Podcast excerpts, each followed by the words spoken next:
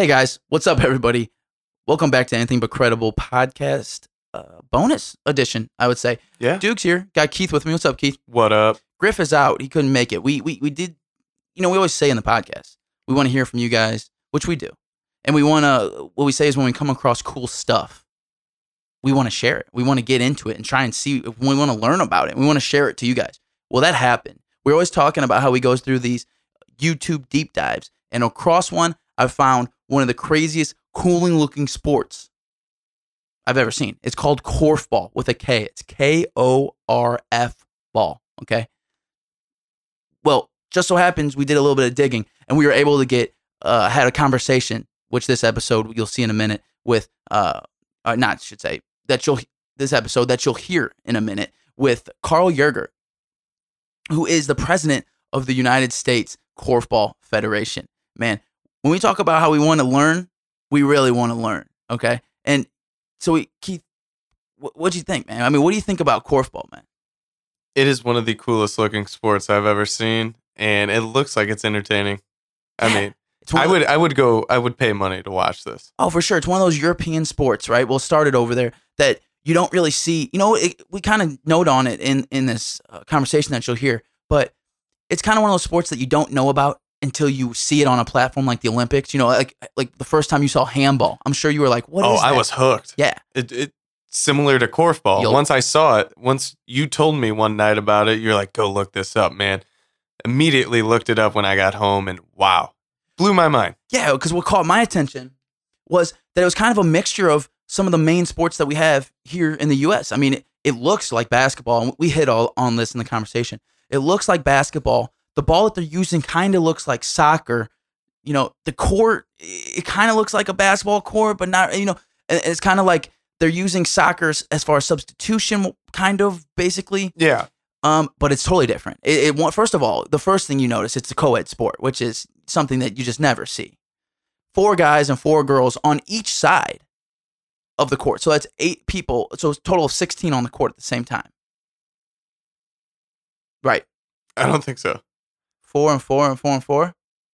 Yes, yes, yes, yes. Sorry. I, I, I got to thinking about it a little too deep, and I was thinking the offensive side. Well, there's only eight people on the offense, and yeah, Yeah. Math. Math is. Yeah. is yeah. but listen, guys, we had a great conversation with Carl. He really broke down the sport for us, gave us a history, and then kind of told us where to go from here, especially with the 2021 games coming up, the World Games coming up in Birmingham, Birmingham, Alabama. So that's that's dope. That's really dope.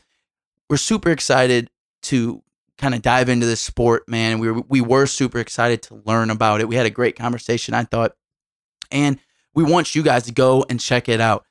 Korfball, man. You can we want to plug before we get into it. It's it's uskorfball.org or you can go get some gear at korfballshop.com and that's korfball with a K. Man, Keith, you want to start a korfball league, man? Not not not the easiest sport to find in the Midwest, but ah, I think we could start balling, man. I think so too, man. Yeah. I think we'll have a leg up on all the competition. Oh, for sure. so We just talked to the president. yeah, exactly. Yeah. We'll ball out. So shout out to Carl for taking time out um, and c- calling in all the way from North Carolina uh, to come and come and break down cor- korfball for us. So everyone, without further ado, Carl Yerger.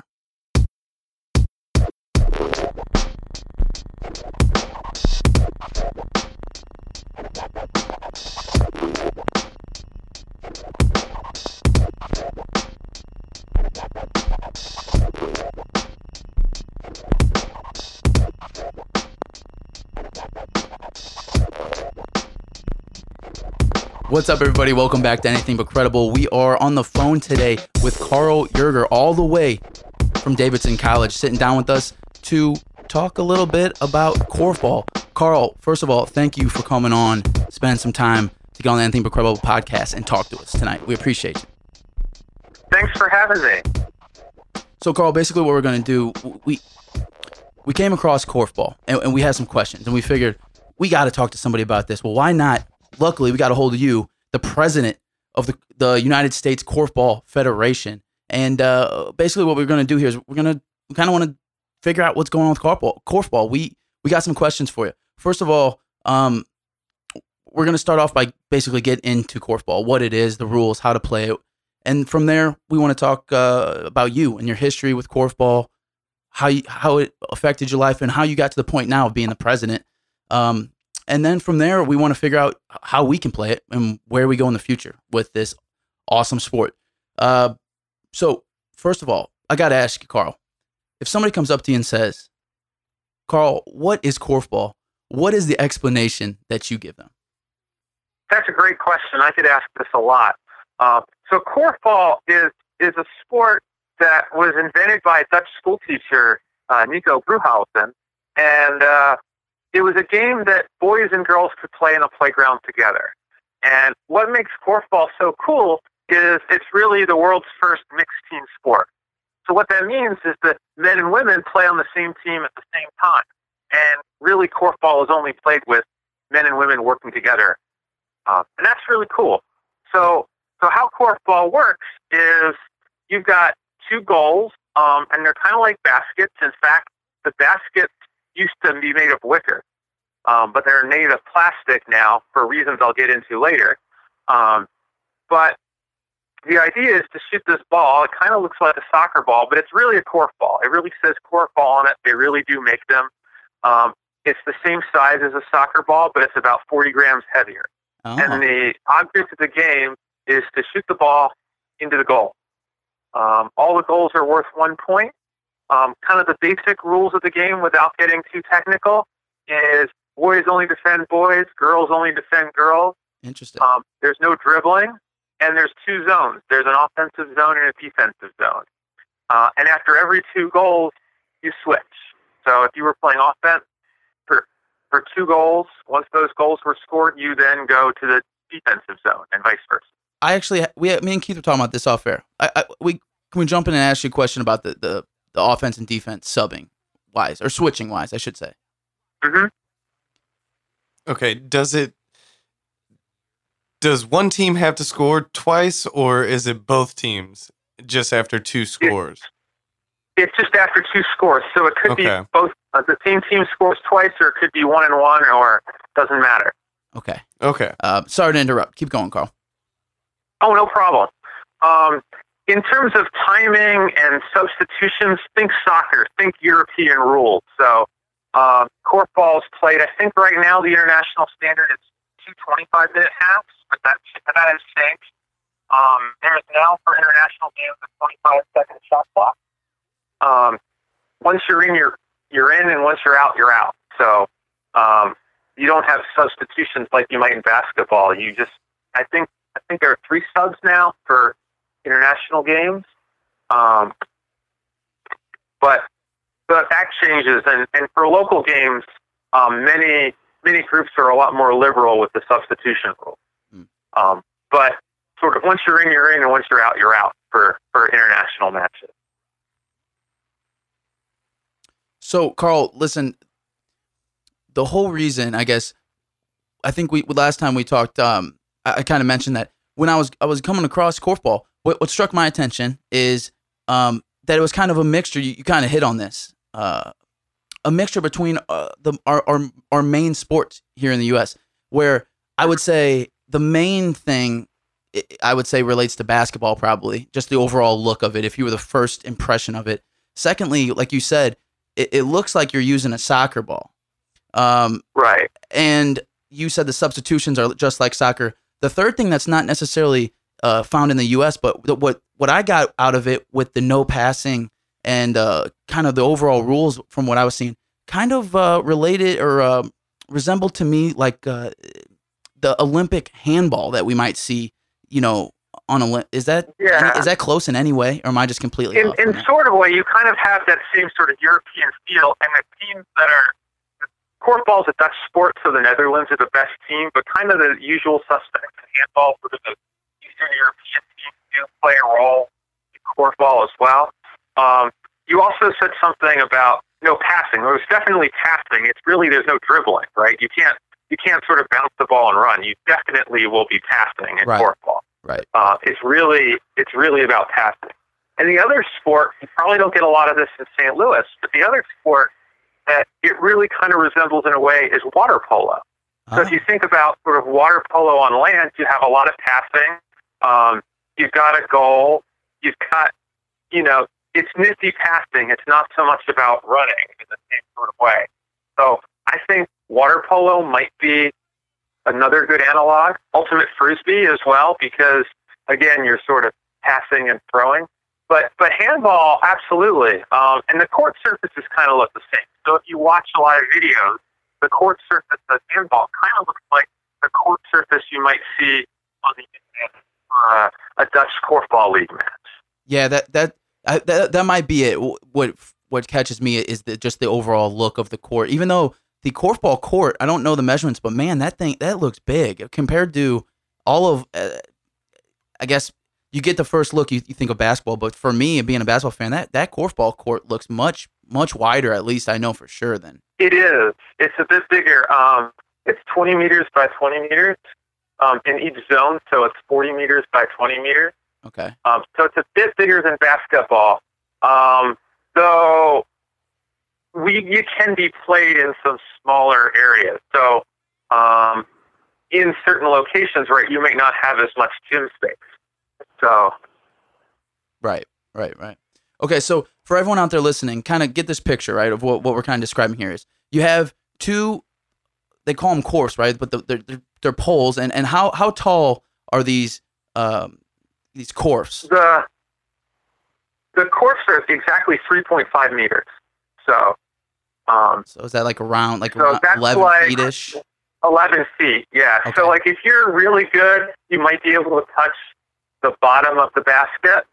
Um, but, you know, they are quite tall. And, and they're also set in from the back. So, like, in basketball, you're, the goal is right at the end of the field of play. Well, in korfball, the, the pole is set a third of the way in of this 20 by 20 box. Mm. So you really have a lot of space to move around behind the basket. Yeah, it kind of also reminded me of uh, uh, lacrosse in a way with that kind of setup where Yeah. you can run behind the goal and everything. And uh, Sure. But I had one question about the uh, defending. Um, I was just watching a, a rules tutorial on YouTube, and they said uh, you can't shoot the ball if you're being defended. I, I That's right. That's right. So there's this idea of the defended shot rule, although it doesn't come into play too much. But the idea is if you're essentially touching the shoulder of your opponent and actively defending, even if they're taller than you, that is considered defended. Now, generally, if they can do that, they can basically block the ball. And so, you know, they're going to defend it anyway. Um, but that is a technical rule that does come up from time to time. Um, and what it does is it takes a little bit of the height advantage away from some players. So you can't have a really tall person to sort of dominate. Oh, I got the ball above everybody else. I'm going to shoot four. okay, um, I, I, so I totally I get that rule now and why it's in place. That makes perfect sense to me. It- that, I mean, that's got to be why. Like, if you were not a korfball fan, like to to the to the audience, I mean, that's why that's got to be why you would see, which I, I kind of wanted to bring into some of the techniques of the game. And to me, being a basketball guy, it looks like a lot of, um, and maybe you can dive into the teachings of, of korfball or the fundamentals. Maybe I- it looked like everyone to me was doing it. Was where um, to kind of get that space, even tall or even the taller guys would do kind of a I- want to call it for my basketball fans out there, kind of a Dirk Nowitzki one-legged fadeaway shot. Yeah, is that a normal? yeah, very much. okay. Yes, the fadeaway is a very normal kind of set shot for korfball because you have to get away from your opponent and you don't have very many steps to take. So the fadeaway is really one of the ways to get a bit of space to score. Um, another thing that you can do is, well, you can't really do a layup because, well, there are a couple different issues of a layup. Number one, you don't have a backboard. So the way that you shoot is going to be a bit different. Right. Uh, so what you what what it's called in korfball is called a running in shot. So essentially, the idea is that you have someone else that has the ball near the post generally, and you're going to try to beat your defender And if you can kind of run past them, that other person passes you the ball. Hopefully, that person is of the opposite gender. Because what that would mean then is that the person guarding them won't be able to guard you. Ah. And then you get the ball, and you can take one or two steps. You can catch the ball in the air and take your one or two steps, and then use two hands to sort of lay the ball in the basket.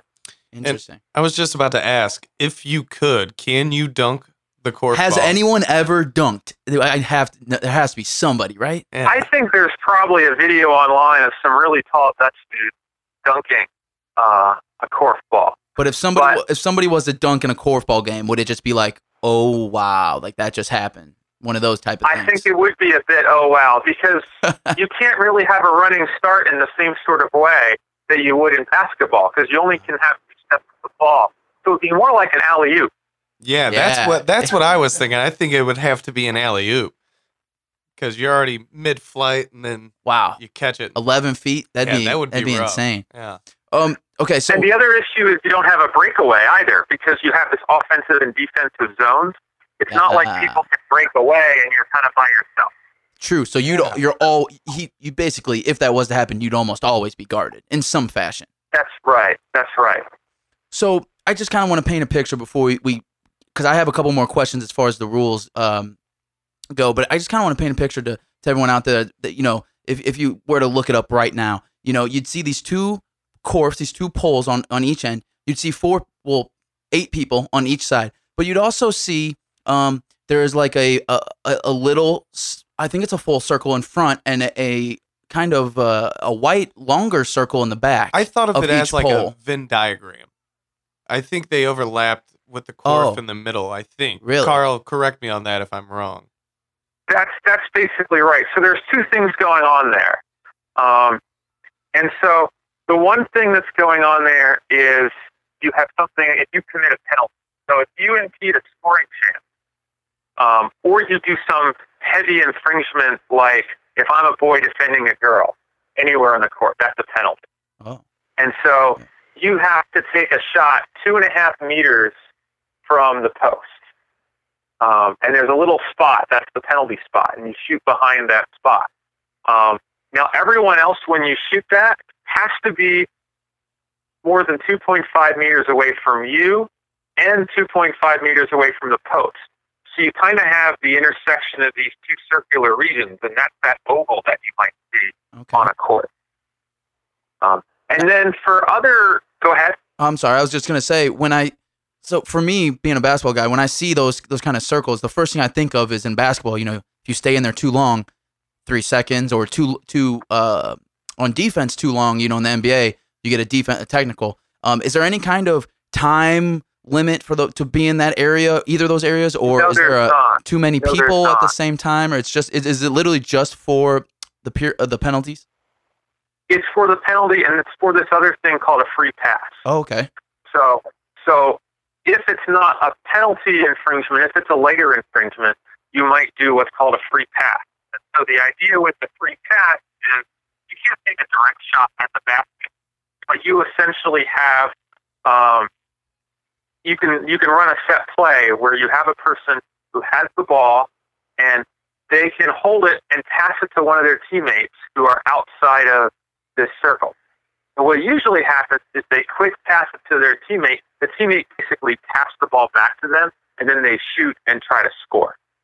And the good players can maybe make this more than 50% of the time. If we made it more than 50% of the time in the U.S., that would be a miracle. But- Really? Uh, in other countries, uh, they have some specialists, maybe one in each of the two divisions, who practice taking this set shot a lot. And what would you say? Well, uh, so you said over fifty percent. I mean, you know, in basketball, if you're shooting, let's let's let's if we compare it to like a free throw, maybe, um, you know, over seventy percent is you know you're you're slightly going above average, probably. Like, what if you could just ballpark guess? What do you what would you say percentage wise would be you're you're in the clear? Uh, well, I mean, it depends on the level of competition. If you were in the Dutch Korfball League, I would say maybe maybe 60% would go in. Wow. Maybe around 60% you could be doing well. So even So, though even um, though it seems clo- you know, even though it, from from looking at it, it seems close, but man, it, with no backboard or anything, i- and, well, yeah. Plus, you got to pass it, get the ball back, and, and then, then go, yeah, and then shoot. So And there's people, as soon as you pass the ball, other people can come after you. It's not like it's a free shot exactly. It's a quick free shot. okay, So as soon as you, the ball moves from that two and a half meters, um, your defender is coming after you. So you really have to shoot that ball pretty quickly. right, okay. Uh, so the other kind of main, um, I would say technique, uh, as when it comes to korfball, m- one of my main questions is the one of the first things I noticed when watching was obviously there's there's no dribbling. You said it's all about movement, it's all about passing, but I see these guys and girls out there taking these.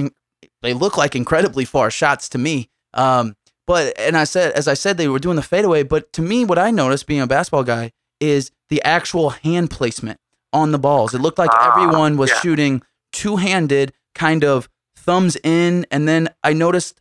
i- i- You know, in basketball, they call it. Some people would like to call it like put your hand in the cookie jar, um, where you leave your hand up. That that you want that follow through. When and I noticed that the two handed follow through seemed to each hand kind of go outwards the other way. Is this a normal? I mean, is there is is there a normal fundamental shooting technique?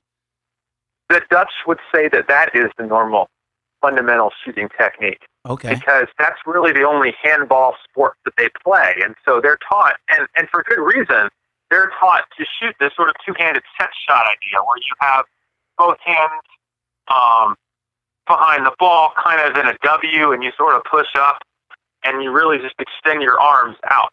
And, and that's important because, well, the basket's higher and the arc is higher too. You get a bit better uh, action on the ball if you shoot it with a higher arc. So that's right. Um, what's interesting in the United States is that a lot of people come to korfball with a lot of experience playing basketball or some other sport where they throw stuff. And so now the question becomes, well, is that the best way to shoot for Americans or not? And that that's an open question that we like to discuss a lot. Um, it's kind of like um, it, it- it's kind of like when it comes to basketball, you know, if the guy if the guy or girl has a kind of crazy jump shot, but it goes in, is it kind of one of those things where like, well, you know, it's going in? it is kind of like that. And so, you know, if someone grew up playing basketball and they've spent 10, 15 years shooting in a certain way and they're relatively effective with it, do I really want to change that? Yeah, right. So safe to say, as far as the United States korfball, it's not crazy to see somebody out there shooting kind of the classic one-handed, uh, one-handed under the ball, uh, opposite offhand on the side, kind of guiding it. Basketball, cla- classic basketball shot.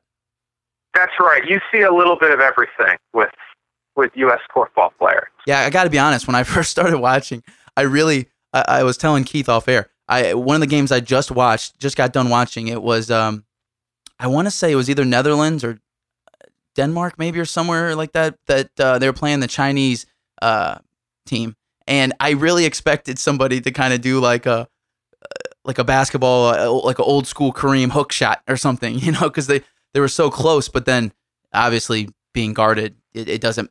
That's what makes the sport interesting to me is because these guys were big um, on the on the Netherlands, and they're playing these these short, sh- much shorter Chinese uh, players, but they couldn't. They were so close to the Korf, but they couldn't actually score because, or sh- even shoot because they were, you know, technically being guarded. So it really That's right. makes all the movement and passing come into play, which is something in I feel like in our in our the main sports and um, main American sports that is not that is not like a I don't even know how to say. It. I mean, that's not a thing really.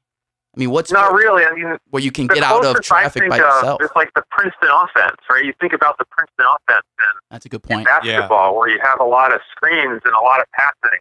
You might have something like that, or even the Warriors now. Yeah, Uh, yeah. There's a lot, a lot of extra passing, scoring from distance. So I like, well, I like the Warriors for multiple reasons, but um, I bet you do.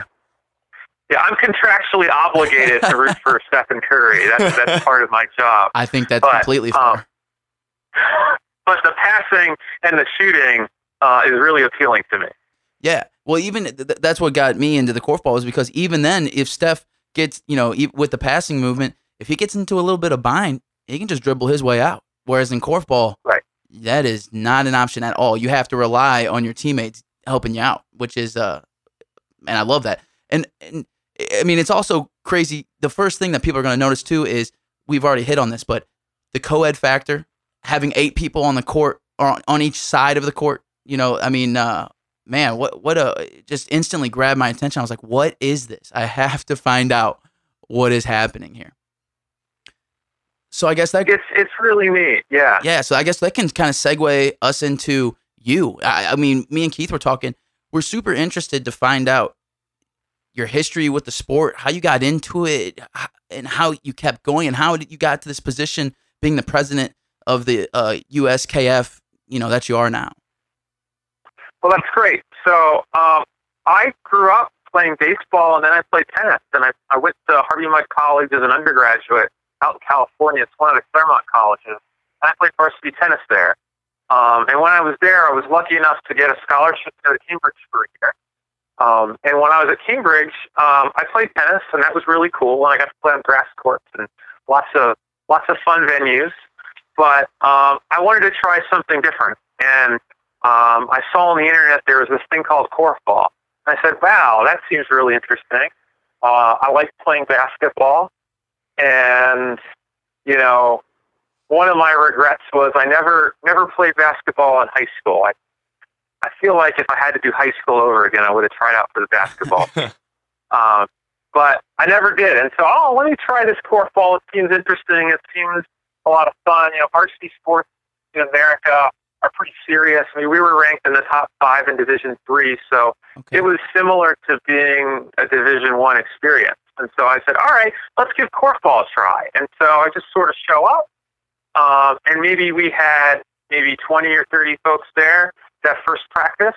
Um, and it's korfball, right? So it doesn't necessarily get top billing in terms of sports hours. So I think we had practice that night between 9 and 11 p.m. I think Uh. that was the only time we could get to gym.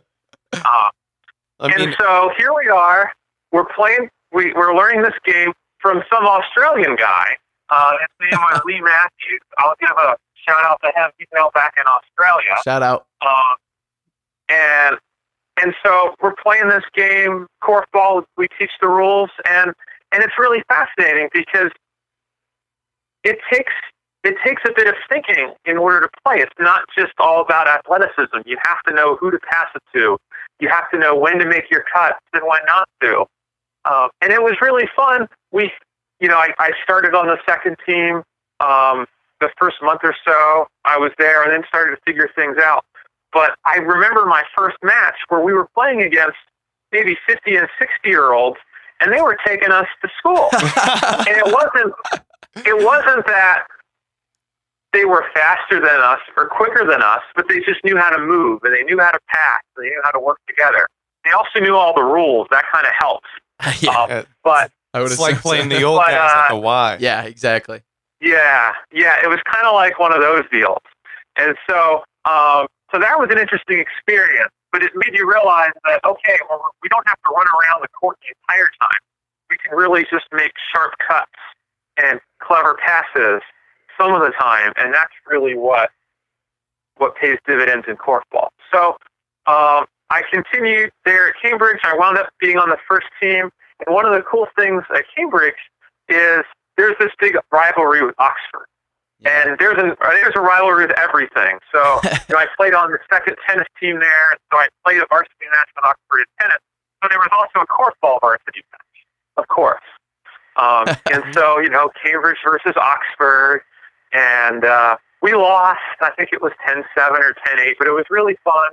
Um, and there was some big formal dinner um, afterwards, and there's a national tournament as well. So there's like a British Student Korfball Association. So there were maybe 20 colleges and universities in the UK Huh. that have korfball teams. So it was really, you know, a legitimate college activity. And so there was a national tournament. We went for a weekend. There was also a local league in Cambridge. So there were maybe 12 teams in two divisions.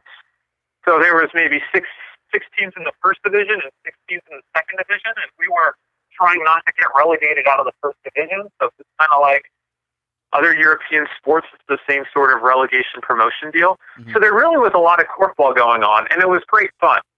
Um, unfortunately, I was only there for a year. So um, I got connected with the U.S. korfball folks. I was really lucky. That summer, there was a tournament called the Commonwealth Games and Friends Tournament, and they I don't think they've ever had it again. But that summer, they had this international korfball tournament where they got um, teams from the Commonwealth and then other teams that were were represented enough to have a team. And so we, the United States had a team, and so we played in this tournament uh, over in London over the course of maybe three or four days. Got to meet a lot of interesting people, and that's where I linked up with folks from the U.S. Korfball Federation. Um, so I came back to the U.S., did grad school, and now I'm a professor at Davidson College. And um, a lot of the people that have formed the leadership of the USKF actually picked up korfball abroad.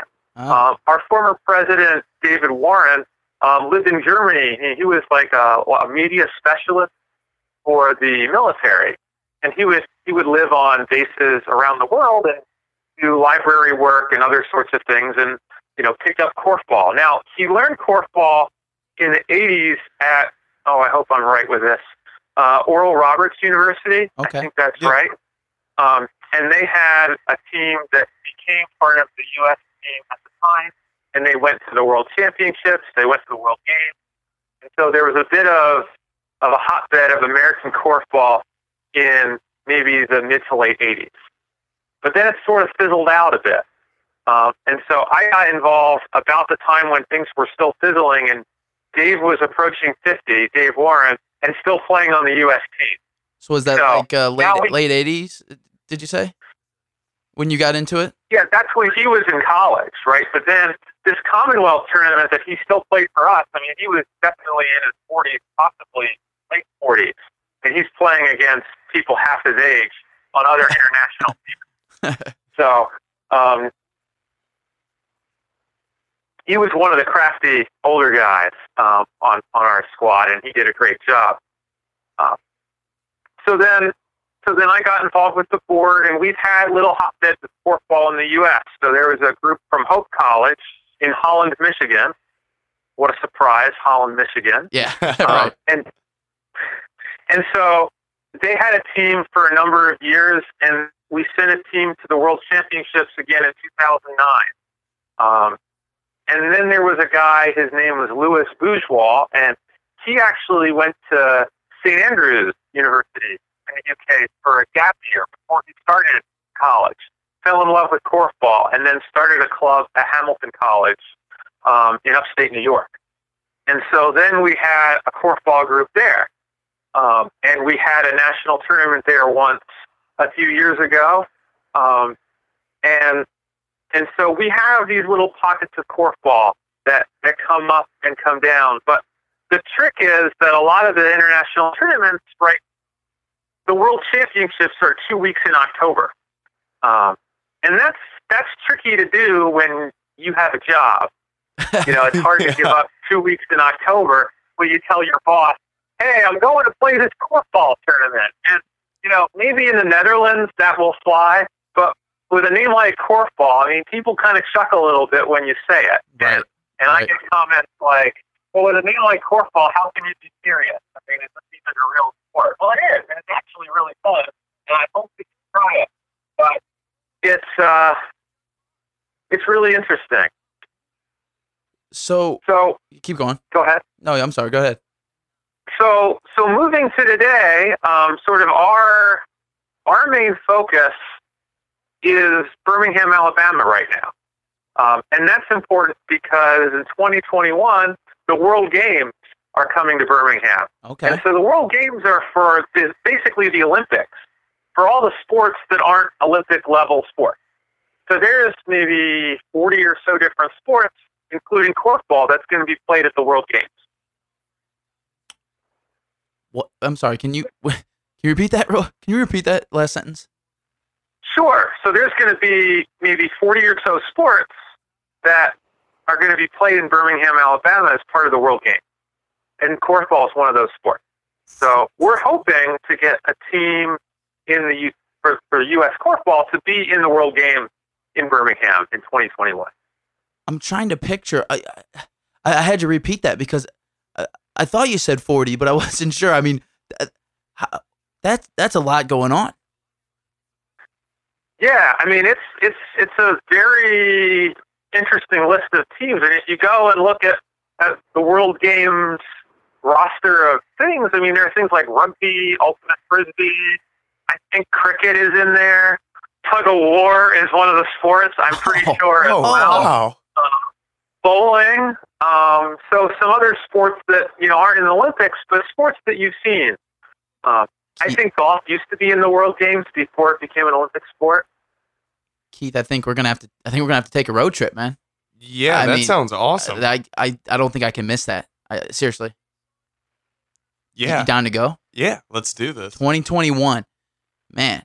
So, uh, Carl, how? So, what is this? Is it four? four what's the span between the World Games? Is it four years? Or, Every four years. Okay. It's every four years. And so what they do is they alternate in korfball. It's every two years between the World Championship and, and the World Game.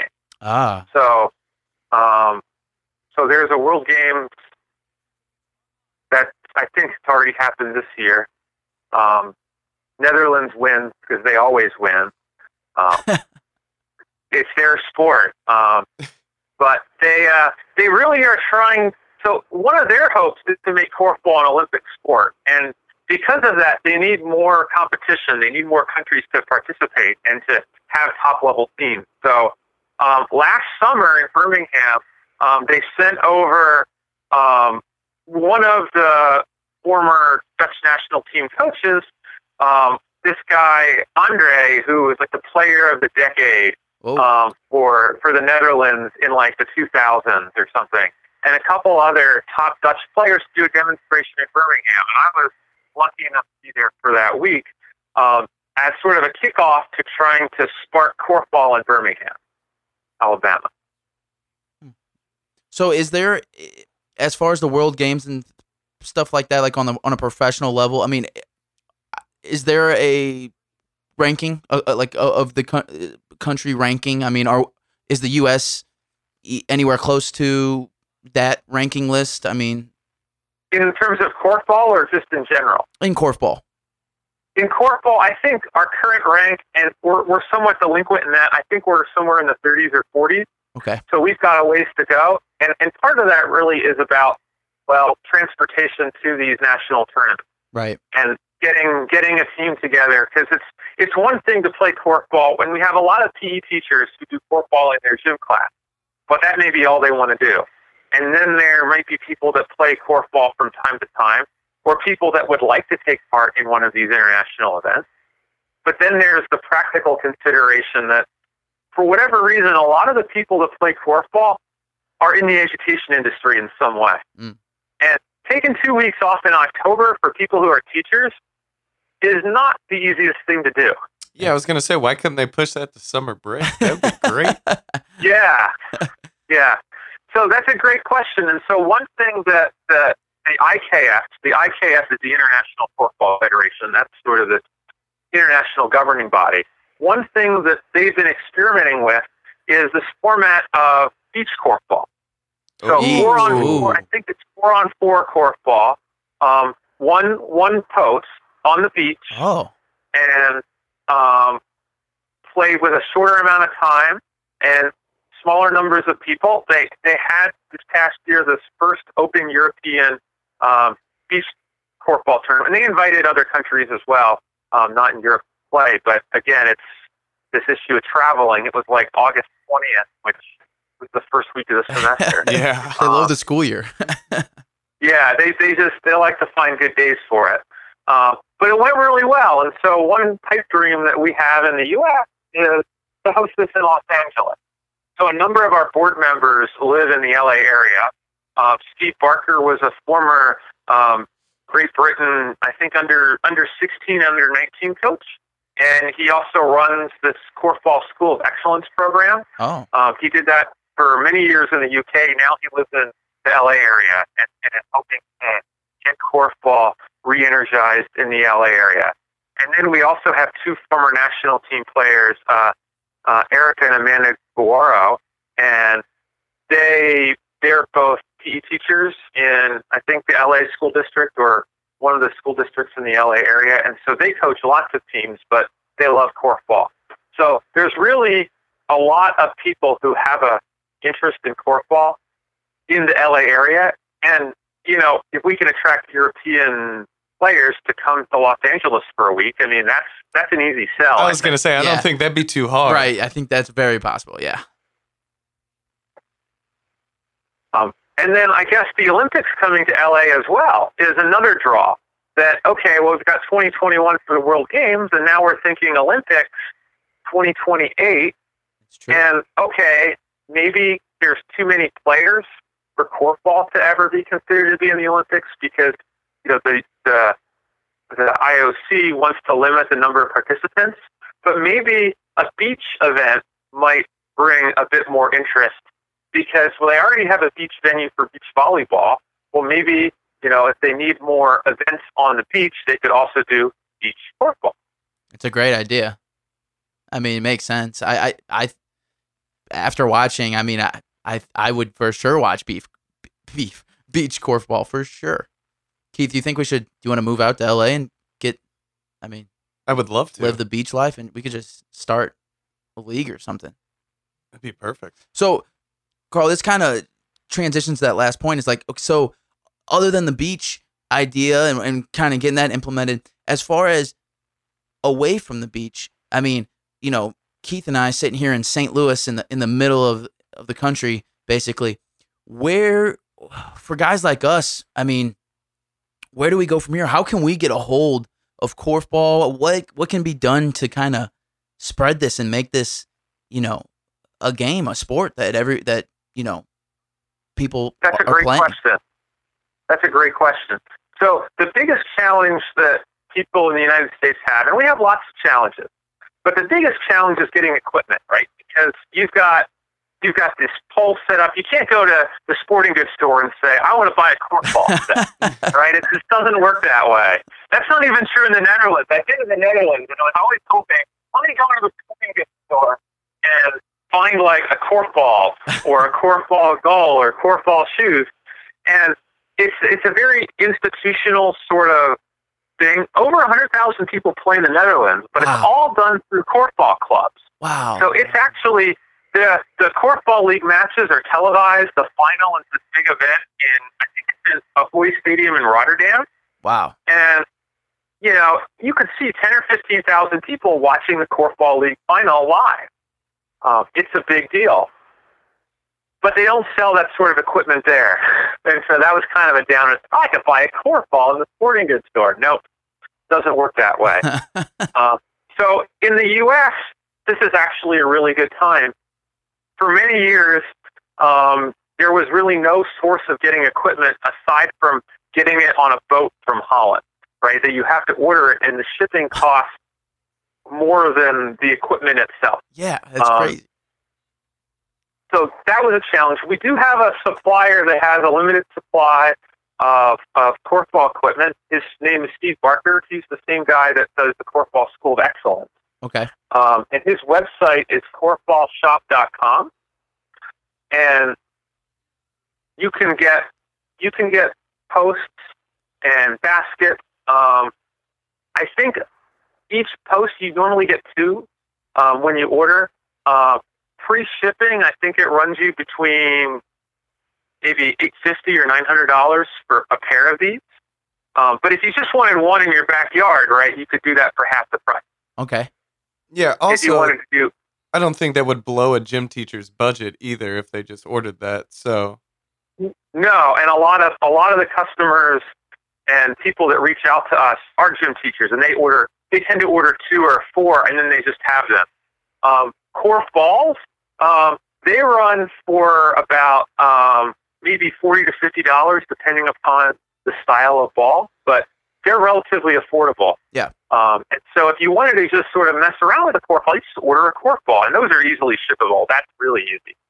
And and just practice on any hoop you have. So one thing that we suggest to people who may not have the funds to purchase korfball equipment right away is you can play on a basketball court with the sport ball rules. So things will be a little bit different um, because you've got that backboard. But you know you can kind of play the game uh, with just having a cork ball and you drum up some interest, try some things out, and then as as you go, you can you can get a post system, and and we'd love to contact us, contact Steve, um, contact us at the U.S. Korfball Federation. Uh, we have a website, uskorfball.org, uh, U-S-K-O-R-F-B-A-L-L dot O-R-G, and we can link you up with resources in terms of um, getting equipment because we do have a supply of equipment and we want to see as many people play korfball as possible. Yeah, it's a great idea actually about the basketball court. I didn't even think about that. It's just kind of as, far as like maybe even just a starting point, just kind of you know maybe eliminating going behind the basket obviously, but just using the actual hoop as, as somewhat of a in front of the court, you know, in front of the court action. I mean, that's a that's a great idea. Anybody can do that. I mean, we there's court basketball courts all over the place. Um, I and if, I, really and if love you that. don't want to get if you don't want to get a korfball, get a kid-sized basketball. The sort of kid-sized basketballs are about the size of the korfball, Oh, and you can okay. pick up that at any Walmart for ten bucks. definitely. Um, that's that's another way. If you just really want to get started, just try it out and see what it would feel like. That's that's a real easy way to get started. So, kind of side question, but you mentioned it when you were talking about the being so popular in the Netherlands and stuff, whatnot. Are there are there designated korfball shoes? I mean, are they? I'm kind of like There are. That is a in. great question. And Asics Asics actually sells a korfball shoe, six. um, and it used to be called the Gel Crossover.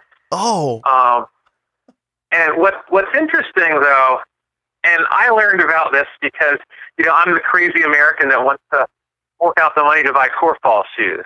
Um, that ASICS sells a version of gel crossovers, or at least they did a few years ago in the U.S., oh, but they weren't made to the same specifications as the international gel crossover. mm, they're cheaping us, cheaping out on us. Well, I think the support was different. Um, but generally, when I play korfball, you know, I play a lot of tennis, so I have a lot of tennis shoes, and that's generally what I play in. But other people like a little more ankle support, and they would play with basketball shoes or volleyball shoes, things like that. Yeah, that's That what I, the first thing that came in my mind was was playing on basketball shoes. But I mean, it looked like everyone was that I saw was wearing some kind of low top. So I, I was I was like, now, there's wonder. also outdoor korfball. oh, so in oh. the summer, in the summer, there's outdoor korfball. Um, so there are. So one of the cool things um, in Europe is they have these summer tournaments. So I was over in England a few years ago doing research over the summer, and so I would do mass Monday through Friday, and then I would like email some random people and get on a scratch team and play korfball on the weekend. It's like some random park somewhere in England um, on a Saturday and a Sunday. And there you might want to use turf shoes. So kind of like these, maybe not really deep cleats, but kind of like the the turf shoes you Yeah. might play on AstroTurf. right. Those yeah, work really well uh, for outdoor korfball. cool. I uh, you never know. I mean, uh, being a I'm a little bit of a sneaker guy, so I was like, I, they have to. They just have to. It just makes sense. Um, so okay, so Carl, listen, we got the 2021 World Games coming up. Okay, we got uh, you know, everyone out there go out to US Korfball. That's with a K. USKorfball.org, or to get some some gear and some uh, some of the equipment. Korfballshop.com was the other website, correct? Yes, korfballshop.com. Well, listen, Carl, we we really appreciate you sitting down and kind of breaking it down for us. We, I mean, I, I got to try and we got here in the middle of the country. We got to Keith. We got to try and get something going, man. We got to get we got to get everybody intro, not even only introduced to it, but we got to start getting. I mean, this is a game that every we should be playing this. You, we were sitting down here watching watching the clips before we got on air, and we were just sitting here like, we Why should is this not popular? we should definitely yeah. be playing this game. Yeah. It's basically It's a lifetime sport. It's a lifetime sport. In Holland, there are korfball clubs. That's all they do is they have korfball, and you know they have their gym, they have a bar because it's, it's Europe. So they have a bar at the korfball club, um, and they have korfball teams from juniors to seniors. I mean, you can play korfball in Holland between you know five and seventy-five, and you could find a team at your skill level. wow. We should keep. Yeah, we can that sounds like a if blast. we can find man. any game that we we can play into the six, like an an athletic game like that you can play into the sixties. Yeah, why why wouldn't you? I mean, it sounds amazing. Uh, Mhm. Carl, well, listen. the listen. contact Oh, sorry, level, the contact level in korfball is a lot less than basketball. So, so the way the games are called, uh, it's a lot more controlled contact. So you're you don't get as many elbows injuries like that. So it's it's a relatively safe sport. Right, and you're not you're not technically you're not shooting when guarded, so it kind of you know to try and at least eliminate at least body contact. I mean, yeah, it's, it's a sport, one of the few sports that we know of where the body, you know, you, you can actually play without the body. You know, obviously you have your own physical limitations breaking down wise, but as far as con, uh, you know, opponent contact, it's one of the few sports where uh, very at a, at a minimum level. Yeah, you're not going to get a concussion. Nothing really terrible is going to happen. I mean, to sure, you. anything's possible, right? Yeah. But like the way that the rules are set up and the game is played, it, it's set to not. You know, you're not going to be like Gordon Hayward and, and well, I guess Gordon Hayward broke his ankle last night, but uh, that's he just fell on it wrong, right? But he did get a little contact in the air, so we'll try and uh, yeah. the uh, korfball the way that it's set up. You know, something that, like we said, you can play, like you said, a lifetime sport. That's a perfect way to say it. And when you watch the videos, they just have so much fun. They just have so much fun. You see them pass the ball, it's just the ball, and it looks like they're having a ball. Oh, there's no there's no doubt about that. I mean, that is literally the reason I got a hold of you because I, I randomly came across it on YouTube and I, I I everyone it looked so awesome and everyone looked like they were having such a great time and then I went moved up to the competitive clips and I was like, oh, I I, I got to figure out what what's happening here. So, Carl, before we let you go, um, anything anything as far as uh, that you'd like to to say before we get out of here? Any last uh, statement or If you're anything? interested in playing korfball, contact us. We'd love to get you linked in. There are people across the country that are looking to start korfball groups. You know, maybe maybe someone that grew up in Europe and played korfball growing up, but doesn't have maybe interested people right now. But if you're interested, they would love to talk to you. Um, also, what a lot of us in the USKF do is if you have a group of people that want to get play korfball, contact us we're willing to drive multiple hours to see you. So we have board members scattered across the country, and um, we love to help you get started. So please don't hesitate. If you have questions about the game um, or would like to know more, just send us an email and we'll be in touch. Definitely. Well, Carl, thank you so much for coming on, talking to us, breaking down cor- korfball, the whole world, everything. We really appreciate it. I'm. We're gonna keep watching. We're gonna keep. We're gonna keep our eyes on this, especially going into 2021. No doubt about it, man. Thank you so much, Carl. Thank you so much. This was a lot of fun. We appreciate you guys checking in with us. This is the Anything But Credible podcast. We'll see you next week.